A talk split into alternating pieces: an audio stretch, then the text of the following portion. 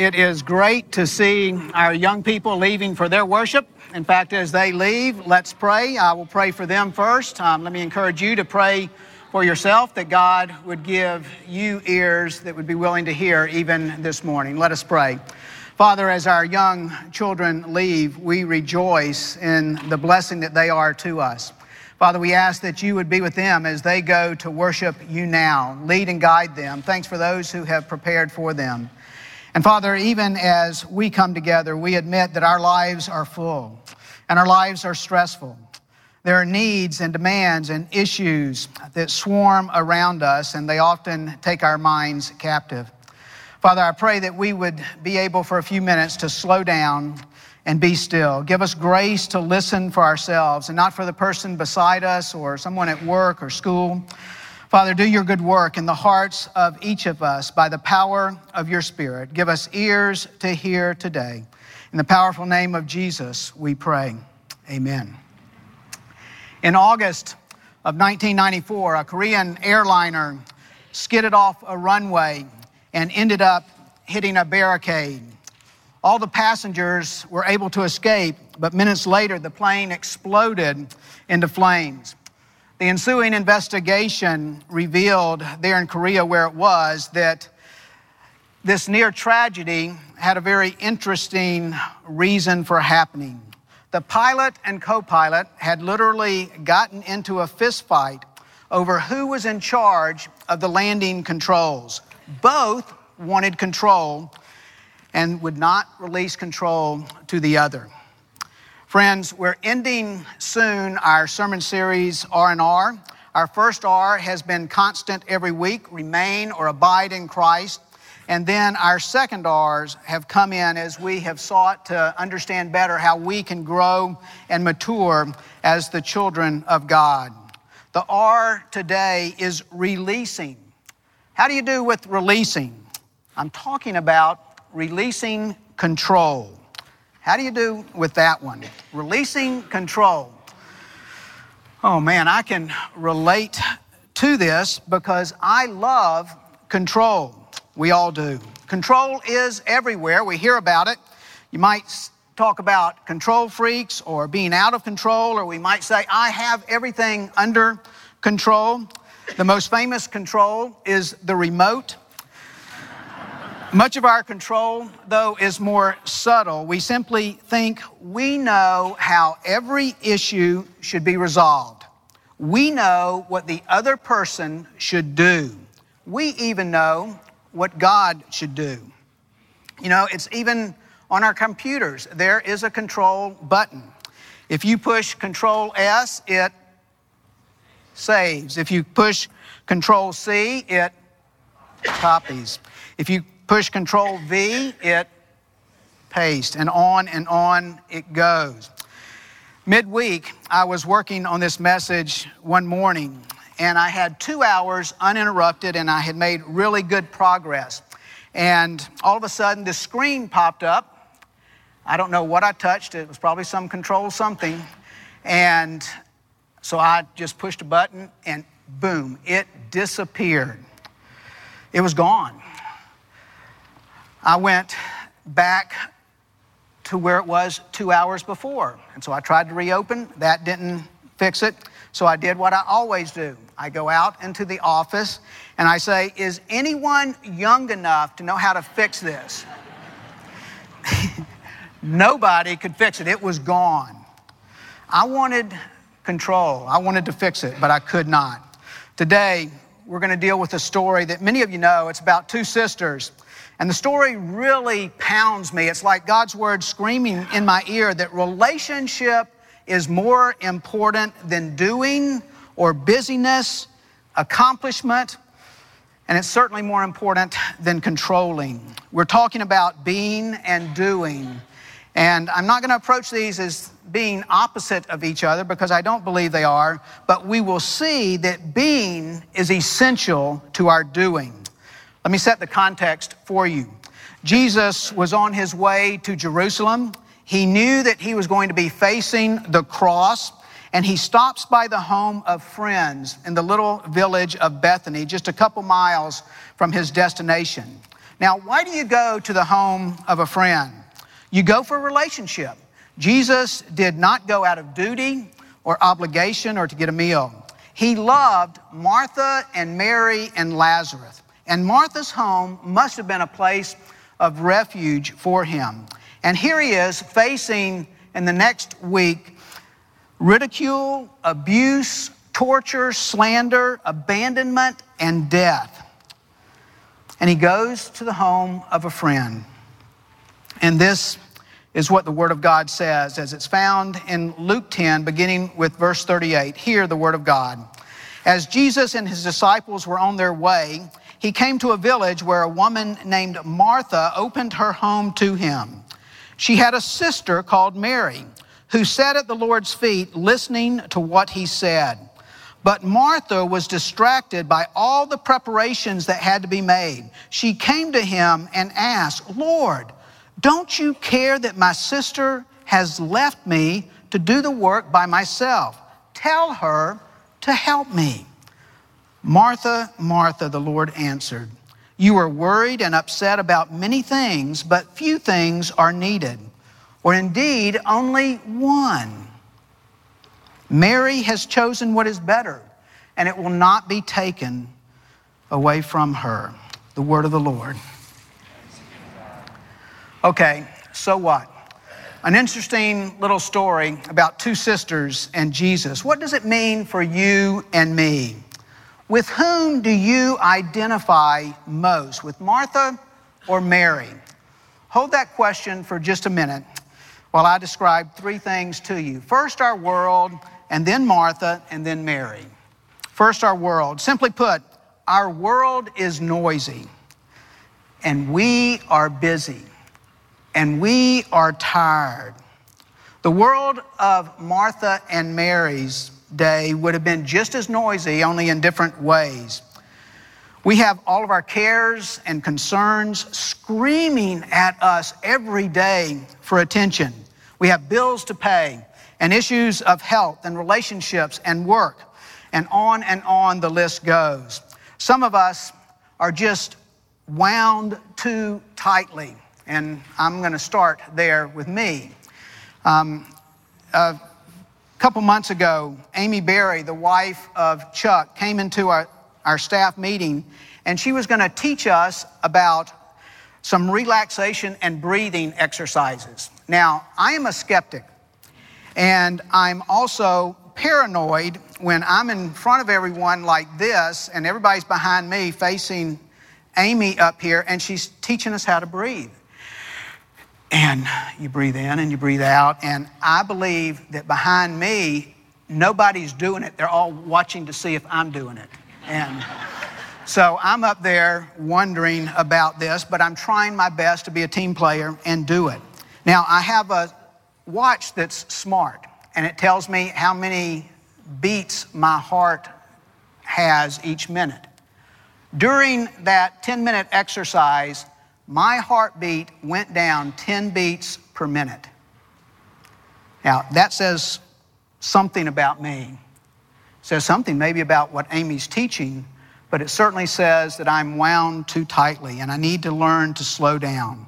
But so often, we don't know how to slow down and just enjoy people. We don't know how to just be with our family and friends. But even worse, we don't know how to be with Jesus. The world's noisy, you and I are busy. The bottom line is that I do not end up sitting at the feet of Jesus like Mary. What about you? Well, let's look at Martha. She was an amazing lady. She was likely the eldest child in the family. And Luke tells us that Martha opened her home to Jesus. Property ownership in that day was a complicated issue. Most property would go to the firstborn son at the death of the patriarch of the family. And we don't know how Martha um, came to possess the home, but she did. And we do know that she invited Jesus in. And with an invitation in that day came the responsibility to provide and care for the physical needs of those invited in. Martha was obviously serious and hardworking, and she was going to prepare a good meal for her guest. She would not go to Publix or Costco to buy some meat and refrigerated food. Some of you think that fixing a meal today takes too much time. And a meal, most places in the world, is so much more complicated than it is here. When we moved to Mexico years ago, Rita would go regularly to the open air markets where she would get her vegetables and fruit. And that was great and wonderful. But that's also where you would get the chickens, which would be hanging from the hooks, and the fish that was laid out every day. And that is how much of the world still lives. That is, if they can afford it. Obviously, Martha could afford it. That does not appear to be her concern. But then just imagine the time and the work of Martha preparing a meal for many. For Jesus was not traveling by himself.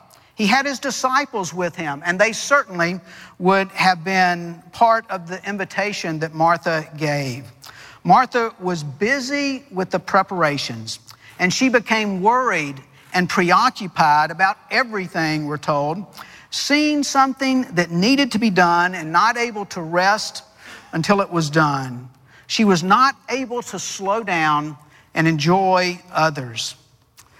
Martha invites Jesus in and then busies herself with all the preparations, good things. She is taking care of Jesus and others. She's on steroids, working, working, working.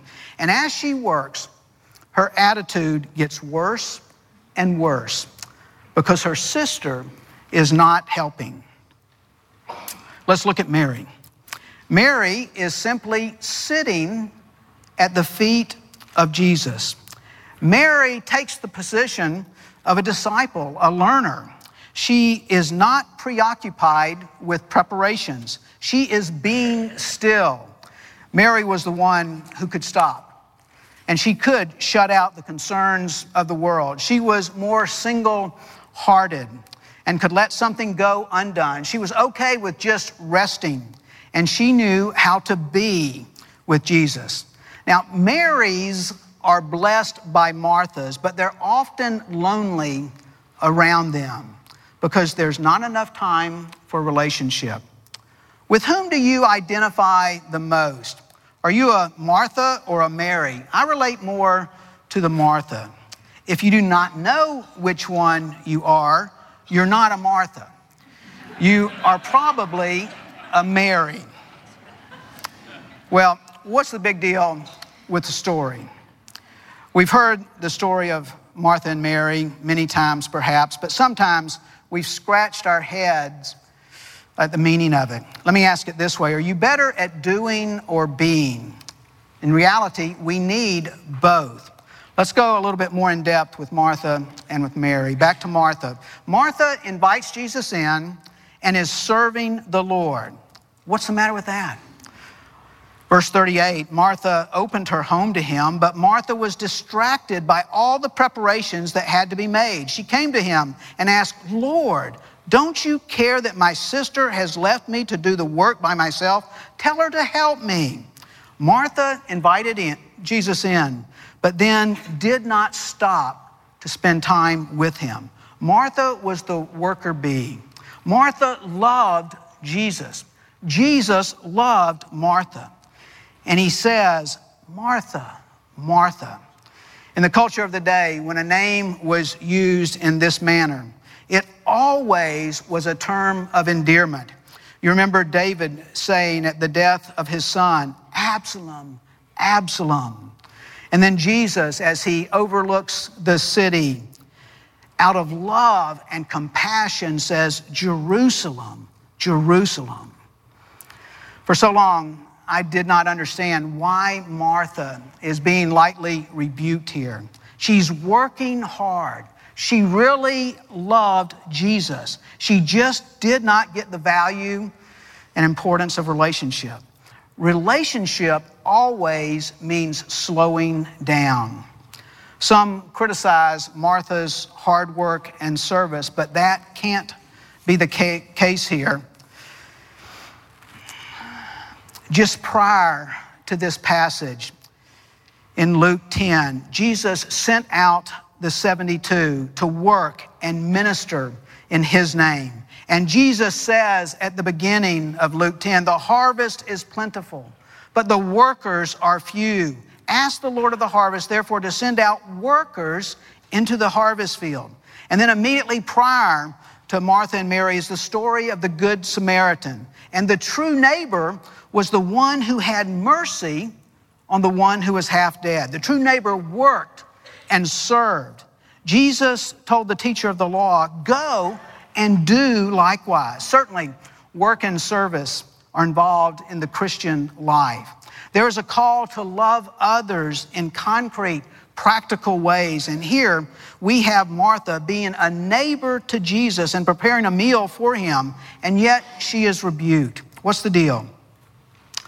Martha is not admonished for working, but rather for heart and for attitude, for trying to control. Lord, don't you care? Tell my sister to help me. Martha cannot slow down and be with Jesus. She has become anxious and distracted over all the noise in her life. She becomes critical about a loved one, Mary, who was more about relationship. Martha had expectations for Mary, and Mary did not meet them. Martha had expectations for Jesus, and Jesus did not meet them. Martha was ticked at Mary, and she was probably ticked at Jesus for not fixing the situation. Can you relate? I can. We know Martha loved Jesus, and yet she did not know how to just be with him. She had to be doing. Some have called this the Martha syndrome. Never slowing down, seeking to control, taking on every task and responsibility that comes along. A problem in our culture is that the culture values the Martha syndrome, the one who just works and works and works. We could tell someone that we work too hard, and we would be validated and maybe even praised for that. But Jesus would be looking at us and saying, Martha, Martha, or Joe, Joe. You perhaps have seen the bumper sticker that I've seen every now and then that says, Jesus is coming, look busy. Some of us have bought into that mentality. We have been saved by the beautiful, free grace of the Lord Jesus. But then we set about working ourselves ragged, perhaps trying somehow to improve our status with God the Father. That is what this story is about. Jesus wants us, not just our labor for his kingdom, he wants our hearts, our attention, our focus. Martha, Martha, you are worried and upset about many things. Martha looked busy, but she was missing relationship. Jesus is not condemning work here, but Jesus wants to get to Martha's heart motivation and why she is so stressed out. Martha was seeking to control. For Martha, she knew the situation, and it was for her sister to get off of her backside and start working. We know, don't we, what others are to do? Can you relate? I can. What's going on in your life right now about which you are dismayed with the timing and perhaps you think there's only one way it should work out? And that does not seem to be happening. It seems that I often have one or two of those situations going on in my life. And when that happens, I often get busier, like Martha, trying to produce some outcome. Or I might say hurtful words when in reality, I may need to become quieter and sit at the feet of Jesus, waiting on Him. Are you a controlling person? What would others say about that? What about your role as a leader or boss or even a parent? Do you lead or do you try to control? Now, leaders must lead, but you can lead without controlling. The controlling person often becomes a critical person. Personally, are you more notorious for your zeal to be right and win an argument than you are for your commitment to deal kindly with others. Listen to that one again. Are you more notorious for your zeal to be right or win an argument than you are for your commitment to deal kindly with others? Think about that one. Back to Mary. Isn't Mary just being lazy? She's not even helping her sister. She had a sister called Mary who sat at the Lord's feet listening to what he said. Mary is sitting and listening. Mary was a woman and should not even have been at the feet of Jesus being taught. That was taboo in her culture. A woman could own property, yes, but a woman was not allowed to be taught by a rabbi, a teacher. But Jesus, as normal, turns everything upside down. And Mary is releasing control and resting, learning. What was Mary doing? She was sitting at the feet of Jesus. And Mary, we see, often was at the feet of Jesus. John 11, at the death of Lazarus, the brother of Martha and Mary, Jesus comes, and John records in John 11 when Mary reached the place where Jesus was and saw him, she fell at his feet and said, Lord, if you had been here, my brother would not have died. She was trusting. Interestingly, Martha had just a few minutes or a few hours before approached Jesus before Mary comes, and we find Martha making the very same statement Lord, if you had been here, my brother would not have died. Martha and Mary both had a trusting relationship with Jesus. John 12, six days before the Passover, Jesus came to Bethany where Lazarus lived, whom Jesus had raised from the dead. Here, a dinner was given in Jesus' honor. Martha served, surprise, surprise, while Lazarus was among those reclining at the table with him. Then Mary took a pint of pure, expensive perfume. She poured it on the feet of Jesus and wiped his feet with her hair. Mary had a singular focus. Mary had trust. It's very difficult for us to live a Mary life in a Martha world. The culture we live in, even the church culture, generally does not get excited about a Mary lifestyle. We're usually about Martha busyness and hard work. What keeps us from spending time with the Lord? Most of us would say busyness, but the truth is, we have time for that which we truly value. And Mary sits at the feet of Jesus and learns because she values the relationship, the friendship. We're not told that Mary never worked or that she was lazy. But she did slow down and allowed her heart to be nurtured, and it shows. It shows in the life of Joni Eareckson Tada, a quadriplegic from her teen years, now getting up in age. And she was asked what she most wanted when she got to heaven. And she did not say to run or for a new body. She resolutely replied, Oh, I can't wait until I get a new heart, one not prone to sin and selfishness. That is being. Can you imagine having a heart that does not long to control, that trusts, that releases? In contrast to the Martha syndrome of busyness, sitting at the feet of Jesus is the Mary solution. What about you? Are you sitting at the feet of Jesus. What does it mean to sit at his feet? Take that situation right now in your life. You know exactly how it should end and what the other person or the other people should do. You and I even know what God should do, we think. But you know what? God is God and we are not. As right and exact as I know an outcome should be, I am called to release control and to trust to sit at the feet of Jesus. Sitting at the feet of Jesus means relationship, and relationships take time. Sitting at the feet of Jesus implies trust, the opposite of control. Do you believe in your situation that Jesus is going to show up? Do you believe that Jesus is sufficient for your situation? Is Jesus sufficient for Orangewood Church? In all these, the resounding answer is yes, yes, yes. When I worry, and it is a besetting sin that can consume me, I'm listening to the noise and thinking that Jesus can't handle it. And he says to cast all your cares on him because he cares for you. Right now, many of you need to know that Jesus really cares for you and your situation. Sit at his feet. That's where you're going to hear from him.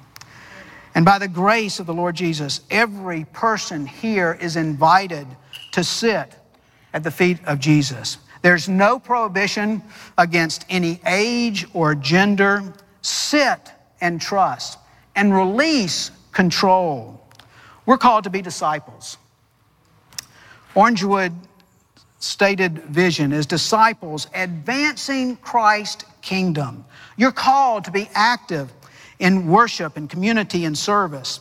With Martha and Mary, you see those things working out. And if you blend those two together, Martha and Mary, it's a beautiful thing. As the church, we need Marthas who are developing a heart like Mary.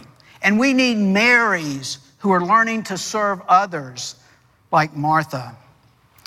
We must be disciples, sitting at the feet of Jesus, which means listening. Sitting at the feet of Jesus means releasing control, and that takes humility and submission. Sitting at the feet of Jesus means worship and devotion. It means being empowered to serve well. When you join the church or any church, you take a vow saying that you will support the worship and work of the church to the best of your ability. How do you do that? You support the worship and work by worshiping and working, by being and doing. Sitting at the feet of Jesus is the only thing that sets the context and gives the energy and the motivation for serving and working. As you know, all members here are assigned um, serving in the nursery and men are assigned chair breakdown. We often say nursery duty and chair duty, but that's probably not the best word to describe it. A friend heading down the hallway to serve in the nursery one morning was asked by a lady, Where are you headed? And he said, To nursery duty. And she replied very appropriately, something, something along the lines that hey, it's a joyful service to give to our children and young families so they can be here. Our serving is all in how we approach it. Even the chairs, the breakdown, can be a joyful service, working together, knowing that we have facilitated the worshiping together of the body of Christ. And it's even more joyful when more people show up. And you know what? You do not have to be assigned to serve that week for you to show up. If you're standing around and talking um, and you see there's a need, jump in. Do you know that you are gifted and you are called to serve? In the bulletin, you will often find ways to serve. This week, there's a blurb for faith and finance, and they are in need. It's a 10 week faith based personal money management course geared toward training the working poor. It's an hour and a half once a week for 10 weeks. Greg and Louise Holzhauer, sitting up here, are looking for some who will serve as allies. You don't have to be an expert. Rather, men and especially women this year are needed to come alongside the participants, to be a mutual learner and a supportive friend. And your service is your caring presence there. If you felt a urge to respond to the biblical admonition to somehow serve the poor on a personal basis, but you don't know how, um, you don't know where, um, this is a perfect opportunity for you. Those who have served in the class before, and there have been nine previous classes, um, they will tell you that it's fun and that you fall in love with these participants. Um, after the service today, if you're interested, I'm going to ask Greg and Louise if they'd be up front and you can come and talk to them or find me. Um, and then leaving today, you're going to receive a communication that's important. And in this, you will see what God is doing at Orangewood. But as you see it, I want you to ask yourself is there some place for me to sit at the feet of Jesus? Is there some place for me to serve? In fact, it talks about missions in there. Our missions trip in October still needs people to go there. We don't have enough. And we especially need women who are willing to serve the trafficked women and the refugee families there in Athens, Greece. A church cannot be what it's called to be without people serving. But our serving must be empowered by strength gained from being with the Lord, sitting at his feet. But few things are needed, or indeed only one. Mary has chosen what is better, and it will not be taken away from her. The truth is, we do live in a, in a busy and a loud world that would absolutely consume us, that would tie our hearts in knots, and that would lead us to nonstop worry and anxiety, maybe even criticism and complaining, maybe even bitterness toward others and even God. Do you get frustrated when others are not active in what you're active in? The noise is overwhelming, and we may feel guilty and weak, and we want to give up. We want to run from issues and people. What is it that can quiet our fears and our anxieties? What is it that can give us strength and peace and encouragement? Sitting at the feet of Jesus. It can cancel out our worries and fears. God's truth is the only thing that will cancel out the noise of this world. Simply put, sitting at the feet of Jesus, trusting, releasing control empowers and strengthens us to serve and not grow weary in doing good. Mary went beyond relationship to trust. Martha is called to release control. May it be so for us. Martha was distracted. Mary was focused on one thing. Martha opened her home to Jesus. Mary opened her heart. Martha saw Jesus as the recipient of her service. Mary saw Jesus as the giver. And so she sat at his feet. What about you? I invite you to sit at the feet of Jesus daily. Sit quietly enough to hear Him, long enough to be changed by Him, and fully invested enough to be motivated and empowered by Him. Again, sit quietly enough to hear Him, long enough to be changed by Him, and fully invested enough to be motivated and empowered by Him for His glory.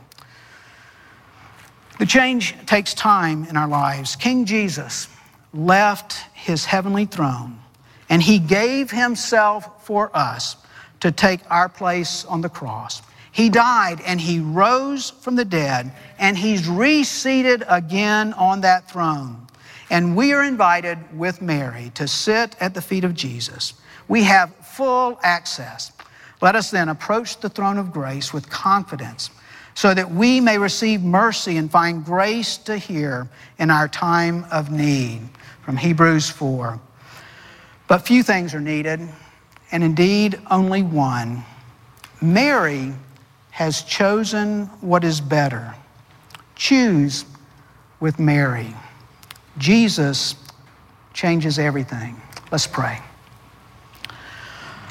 Father, we need you. And we need to hear you. Father, we need to sit at your feet. And I would pray for us that you would give us the guts to say no to the noise which invades our world. Father, work deeply in our hearts so that we value time at your feet. Let us know in the depths of our being the love that you have for us. And let us have such confidence in that relationship that we release control for your glory, we pray. Amen. During this last song, I'm going to ask that um, you be praying to the King of Kings. Pray for yourself. Pray for our church. Pray for a friend. And ponder the great faithfulness of the Lord. Let us sing together.